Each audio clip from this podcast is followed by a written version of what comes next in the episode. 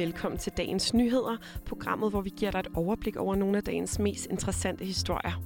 Din vært i dag på denne historiske 11. september, det er mig, Anna Munk Heidorn. Det er også mig, der det næste lille kvarters tid tager dig med gennem to af dagens vigtigste historier.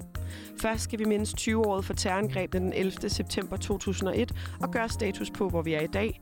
Så skal vi en tur i supermarkedet efter kød, grøntsager og måske et vaccinestik.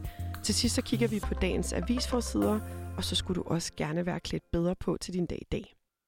Og vi starter dagens nyheder med at mindes. We come before God to pray for the missing and the dead and for lo- those who love them. On Tuesday, our country was attacked with deliberate and massive cruelty. For i dag er den 11. september 2021, og det betyder også, at i dag er 20 år siden terrorangrebene den 11. september 2001 fandt sted og rystede vores verden. Mange kan garanteret huske, hvor de var den dag. Ved angrebene, der fløj terrorister fra Al-Qaida, to kabrede passagerfly ind i World Trade Center på Manhattan i New York. Og nogenlunde samtidig, der ramte et kabret fly det amerikanske forsvarsministerium Pentagon, mens et enkelt fly også styrtede ned på en mark, efter passagererne havde forsøgt at stoppe flykabrene. Men angrebene i USA kostede ikke kun 2.977 menneskeliv og sårede yderligere 25.000 ofre. Det ændrede hele vores verden, som vi kender den. Det fortæller Henrik Breitenbach. Han er centerleder for militærstudier på KU og blandt andet ekspert i amerikansk sikkerheds- og forsvarspolitik og krigen mod terror og geopolitik.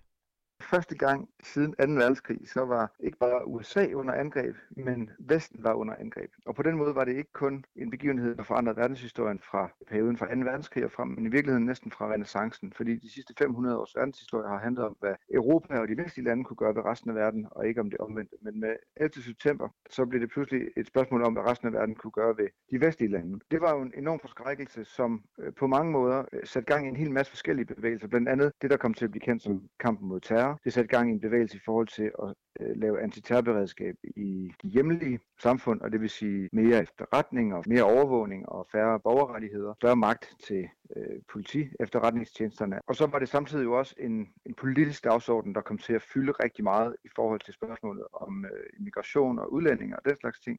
Der har i årvis baseret en debat om, hvorvidt Europas grænser skal være åbne, eller om de skal kontrolleres i et eller andet omfang. Og den debat er blandt mange andre debatter en direkte konsekvens af angrebene på World Trade Center. Noget andet og mere åbenlyst, det er den netop overståede invasion af Afghanistan. USA's mål med krigen dengang, det var at komme den militante bevægelse Al-Qaida til livs. Og det var selvfølgelig håbet om, at det ville udrydde terrortruslen, der pludselig virkede presserende og allesteds nærværende. Men som vi ved, så forsvandt terrortruslen ikke. Til gengæld har vi oplevet en række fatale terrorangreb siden. Blandt de mest dødelige, vi har oplevet her i Vesten, er blandt andet terrorangrebet på Londons undergrund den 7. juli 2005. Og det er en dag, som jeg personligt husker tydeligt. Jeg var på besøg hos min søster, som har boet i London siden 1999. Og hun skulle selv have været med netop et af de undergrundstog, hvor flere bomber blev detoneret.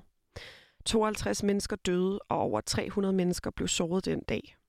Den samme dag, hvor hun i stedet for at styre mod toget hjem, blev kaldt ind til sin chef til en kort samtale, og en 10 minutters forsinkelse måske er blevet hendes redning. Og den oplevelse er jeg ikke den eneste, der har haft. For terrortruslen er noget, vi alle i en eller anden grad er berørt af den dag i dag. Men før 11. september 2001, der var det ikke et begreb, der lå os særlig nært.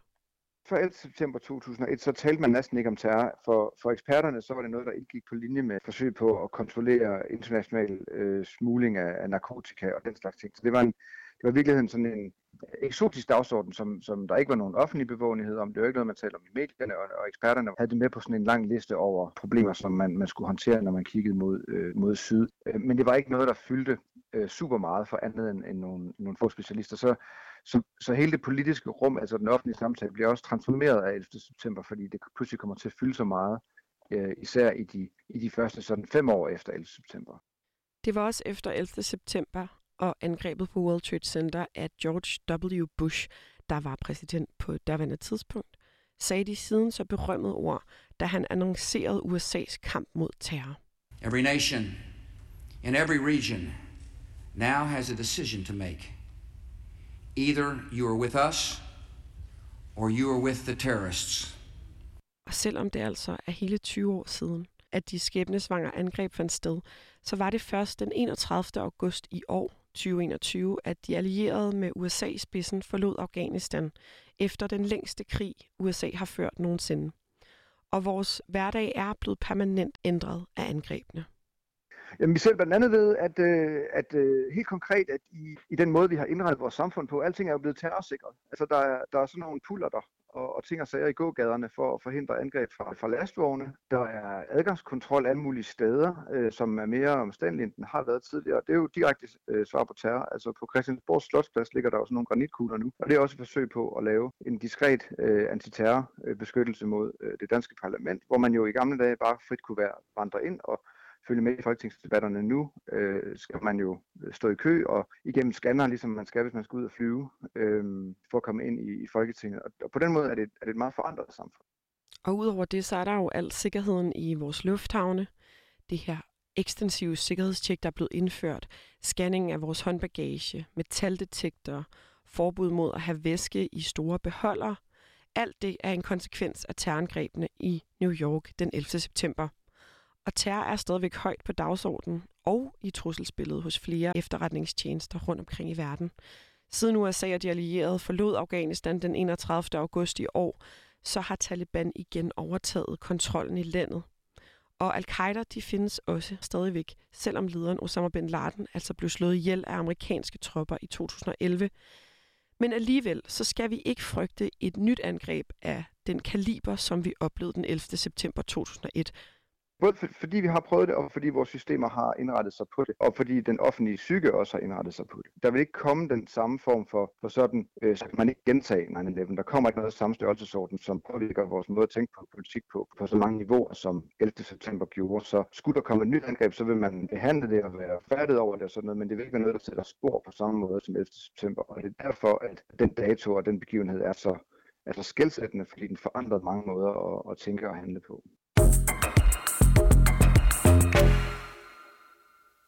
Og nu skal vi hjem til lille Danmark. Det har længe været sådan, at når vi skulle vaccineres, så foregik det jo på lukkede steder, som på skoler, hospitaler og forskellige sports- og idrætshaller. Men fra i dag lørdag, så kan vi tilføje nogle andre steder. Fordi hvis du skal ud og have lørdagslik i for eksempel Bilka, så kan du også lige nappe et skud Moderna eller Pfizer med dig hjem. Det er nemlig muligt at blive vaccineret i Bilka Føtex rundt om i hele landet. Og det er det, fordi Selling Group har lavet et samarbejde med Sundhedsstyrelsen om at udbrede vaccinationsprogrammet til flere borgere. I den forbindelse så tog vores gode kolleger fra Feedet tidligere på ugen en snak med kommunikationskonsulent ved Selling Group, Jakob Krogsgaard Nielsen, om hvorfor de har valgt at indgå netop det her lidt specielle samarbejde. Det ligger egentlig øh, helt kort og simpelt for os at bakke op om den øh, vigtige indsats, som myndighederne de øh, fortsætter øh, nu med at få, øh, få de, de sidste vaccineret. Øhm, og så ligger det egentlig bare helt generelt i rigtig fin tråd, på, tråd med den, øh, den indsats og det samarbejde, vi har haft med, øh, med myndighederne gennem øh, hele covid-19. Det er et helt øh, frivilligt tilbud, og det er vi også, øh, det, det, det, det er vi også øh, helt bevidste om i den måde, vi øh, kommunikerer på. Der er ingen, der skal tvinges til at, at vaccineres, øh, men vi vil øh, rigtig gerne hjælpe myndighederne med at, at brede deres øh, tilbud ud. Så grunden til, at man altså kan blive vaccineret i nogle steder i landet i Bilka og Føtex forretninger, det har ikke noget med nogen øh, penge at gøre, eller branding eller noget? Det har udelukkende noget at gøre med, at vi hurtigst muligt skal vende tilbage til den hverdag, vi alle sammen vi holder af. Sådan lød det altså tidligere på ugen fra Jakob Krogsgaard Nielsen. Og om Selling Groups samarbejde med Sundhedsstyrelsen vil hjælpe, det er jo ikke til at sige. Men min kollega Mathias Damgaard Holst, han tog en snak med partner i PR-byrået Kemper Kjær, Jakob Kemp Hesselund, for at høre om hans tanker om samarbejdet. For er det bare et PR-stunt, og hvad kan det have konsekvenser for detailkoncernen og dens medarbejdere, at de har indgået det her samarbejde? Kommunikationskonsulent ved Selling Group, Jakob Krogsgaard Nielsen, han har udtalt til en af mine kolleger tidligere, at øh, det her udelukkende er for at få bredt vaccinerne ud til alle, og altså siger, at det ikke har noget med branding at gøre på nogen måde. Hvad, hvad tænker du om det? Jamen, øh, det kan han sagtens have ret i, at det er det. Øh, jeg vil stadig tænke, at der er en kæmpe PR-gevinst i det, uanset øh, hvad motivet så måtte være. Det kan sagtens være, at de, det her det er sådan en ren øh, filantropisk ting, de gør, men øh, i PR-afdelingen ville jeg da sidde og klappe i mine små hænder, hvis jeg fik øh, serveret sådan en mulighed her. Hvis, hvis man i morgen står og tænker, at jeg skal have en appelsine, og jeg skal også ud og købe ind, øh, så, så vil man jo nok vælge Bilka. Øh, lad os bare sige det sådan. Nu, nu, nu griner du lidt af det. Synes du, det er sådan på en eller anden måde en lidt absurd øh, idé, det der med, at, at det er blevet mixet sammen på den måde? Nej, det synes jeg faktisk ikke. Øh, jeg synes, det er helt reelt, at man har nogle steder, der er offentligt tilgængelige, hvor der er masser af plads, og, øh, og hvor man øh, forfølger et eller andet øh, samfundsansvar og, øh, og, og prøver at, øh, at få folk vaccineret. Og, og der er jo ikke tale om her, på nogen måde, at folk bliver lokket til noget. Der er ikke, der er ikke tale om, at øh, folk får en præmie, eller får en gratis pølse, eller hvad fanden det nu ellers skulle være. Øh, der er udelukkende tale om, at de stiller plads til rådighed. Kan det have, have nogle konsekvenser for, for Selling Group, at de laver sådan en stand her? Der, hvor jeg håber, at Selling Group har tænkt sig grundigt om, det er, at, at det, vi har jo set tidligere, at, at der er nogle, nogle af de her øh, vaccinemodstandere, øh, som, som godt kan, have, øh, kan blive fysisk modstand, om man så må sige. Hvad var det, de sagde? At de smadrer byen på en ikke-voldelig måde. Og det er ikke, fordi jeg, jeg tror, at, at der er nogen øh, bilkabarehus, der bliver smadret i morgen. Men man kan godt forestille sig, at der kommer nogle demonstrationer i en eller anden form. Og der vil der være nogle medarbejdere i frontlinjen hos øh, Selling Group, som øh, måske kan få sig en, en dårlig oplevelse der. Helt kort, er, er det her i din optik, er det øh, galt eller genialt PR-stunt? Øh, det er ganske genialt. Og PR-stunt eller ej, så har du muligheden i dag lørdag, hvis du ikke er blevet vaccineret endnu, for at tage forbi pop-up vaccinationsstederne i din lokale Bilka eller Føtex, hvor du også kan finde flere oplysninger om hele den her kampagne. Og så blev det jo også tid til et par af dagens avisforsider. Og vi starter med information, de skriver, at SF vil have en ny model for det offentlige arbejdsmarked. På et landsmøde i Kolding vil partiformand for SF, Pia Olsen Dyr, gøre op med den danske model, hvor arbejdsmarkedets parter selv forhandler sig frem til et resultat. Det er en model, som ifølge Pia Olsen Dyr ikke fungerer særlig godt for de offentlige ansatte. Partiformanden mener nemlig ikke, at offentlige ansatte har mulighed for at presse arbejdsgiveren på økonomien på samme måde, som man kan på det private arbejdsmarked. For i det private mister arbejdsgiveren produktion og derfor også omsætning, når de ansatte nedlægger arbejdet, fortæller hun. Og derfor foreslår hun to ting. For det første skal de penge, som de offentlige arbejdsgiver sparer i manglende lønudbetaling, ikke bare føres tilbage til de offentlige kasser, men derimod blive inden for området. Og for det andet, så skal der nedsættes en arbejdsgruppe med arbejdsmarkedets parter og regeringen. Og de skal komme med anbefalinger til, hvordan den danske model kan forbedres. Og på Jyllandsposten, de har en historie om, at finansminister Nikolaj Vammen måske har været lidt for smart til at fjerne ansvar fra regeringen. For regeringen mener, vi mener, at vi mangler arbejdskraft nu, og i forbindelse med reformudspillet Danmark kan mere blev præsenteret, så sagde ministeren, at regeringen vil arbejde så hurtigt den kan, for at udspillet bliver til virkelighed.